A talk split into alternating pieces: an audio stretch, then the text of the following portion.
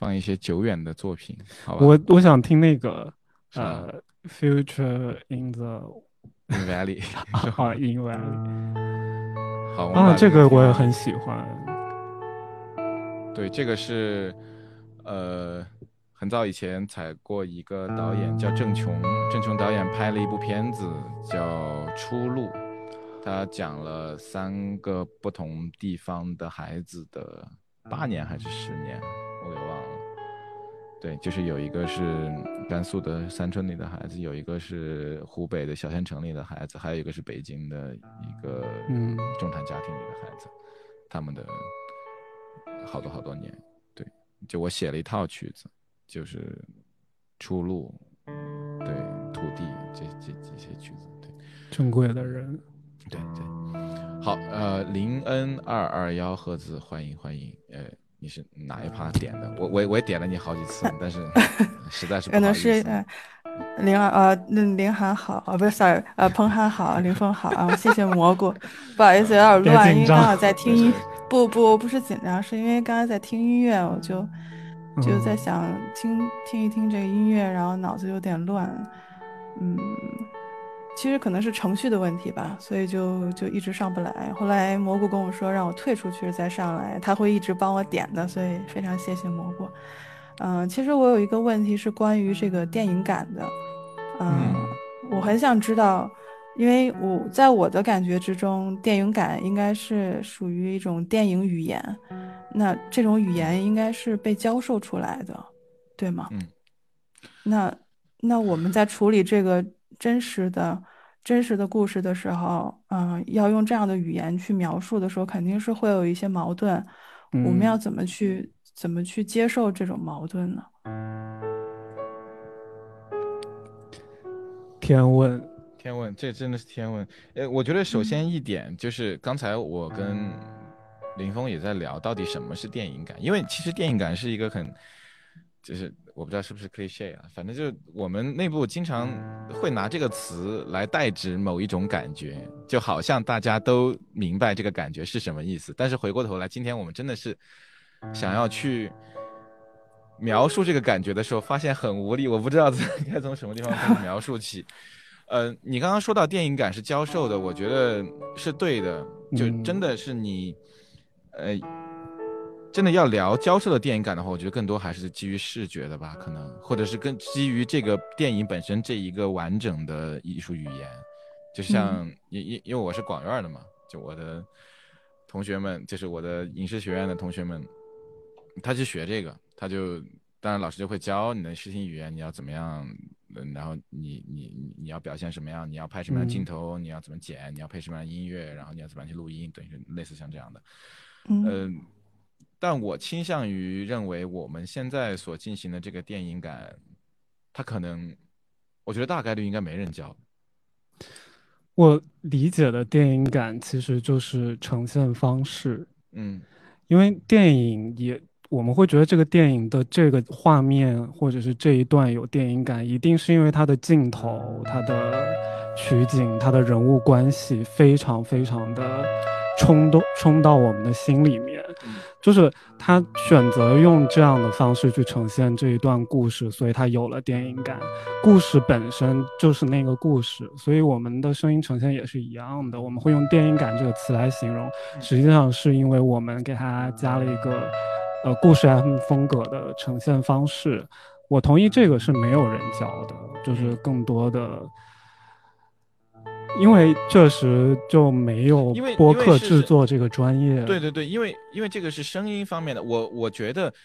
呃，就是你真正是电影院里面坐着看的那种电影，它肯定是有人教的。但我觉得，就是我们现在搞的这东西，它它大概率确实是没人教。但可能可能美国可能会有人教，I don't know，我确实没有了解过这方面的情况。嗯但是，呃，嗯，不管他有没有人教吧，但是像林峰刚刚讲的，我非常同意，就是他其实这个所谓的你去实现电影感的这过程，跟这个故事其实是没有关系的。所以我们是在处理这个故事，但是我们用了一种跟这个故事没有关系的东东西。我不同意，我觉得跟故事非常有关。你刚刚不是说没关系吗？我我的意思是，你没有电影感了，这个故事还是可以呈现。啊，这个意思啊，不会影响说这个故事整个就变成别的东西了。但是，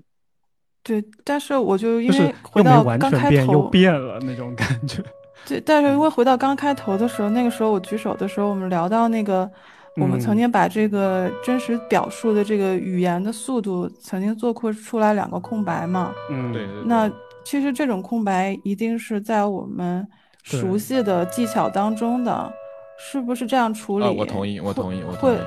对，会不会是这样处理的话，会让我们的制作人觉得更安全一些呢？还是说，呃，我们的听众听起来会更容易产生，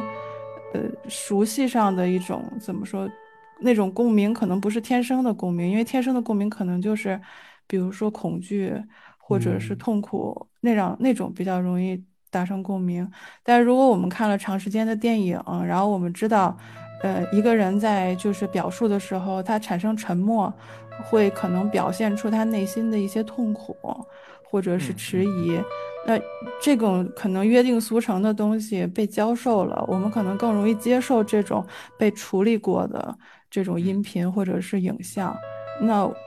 我们想不想回到现实呢？包括像这个故事 FM，我们的主旨是记录声音，不好意思，记录声音。那我们嗯，考不考虑就是回归更更加现实的，可能会产生就没有这么安全感的一种声音的作品呢？呃，首先。我不太认为它是一个安全感，相反，我觉得它是一个比较，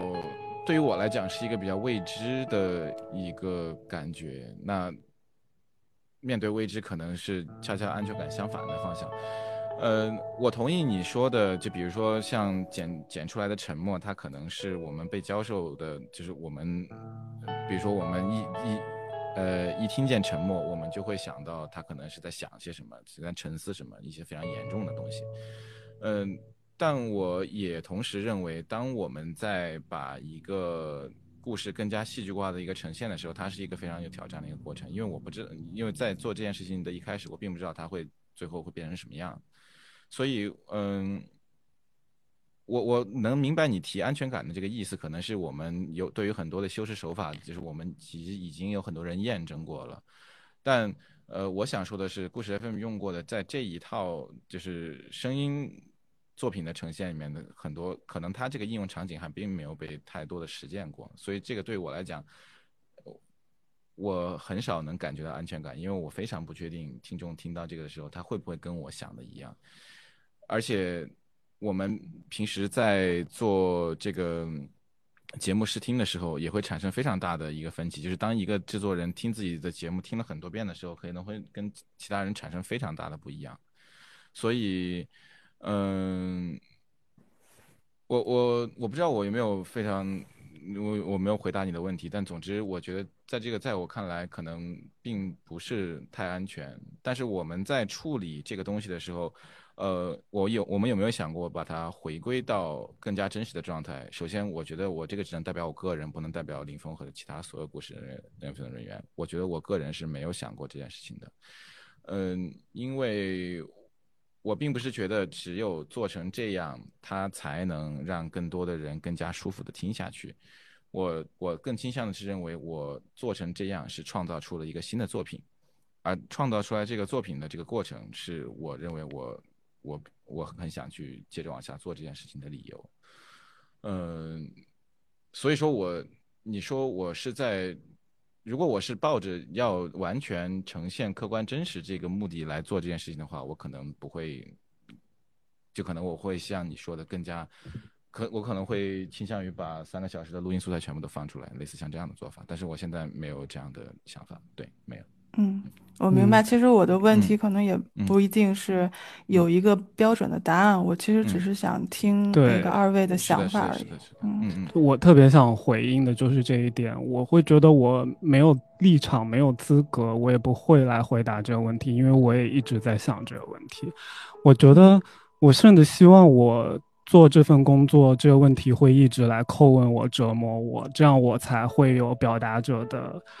限制。我希望我是带着镣铐的，我不会是为了表达我自己去肆意的，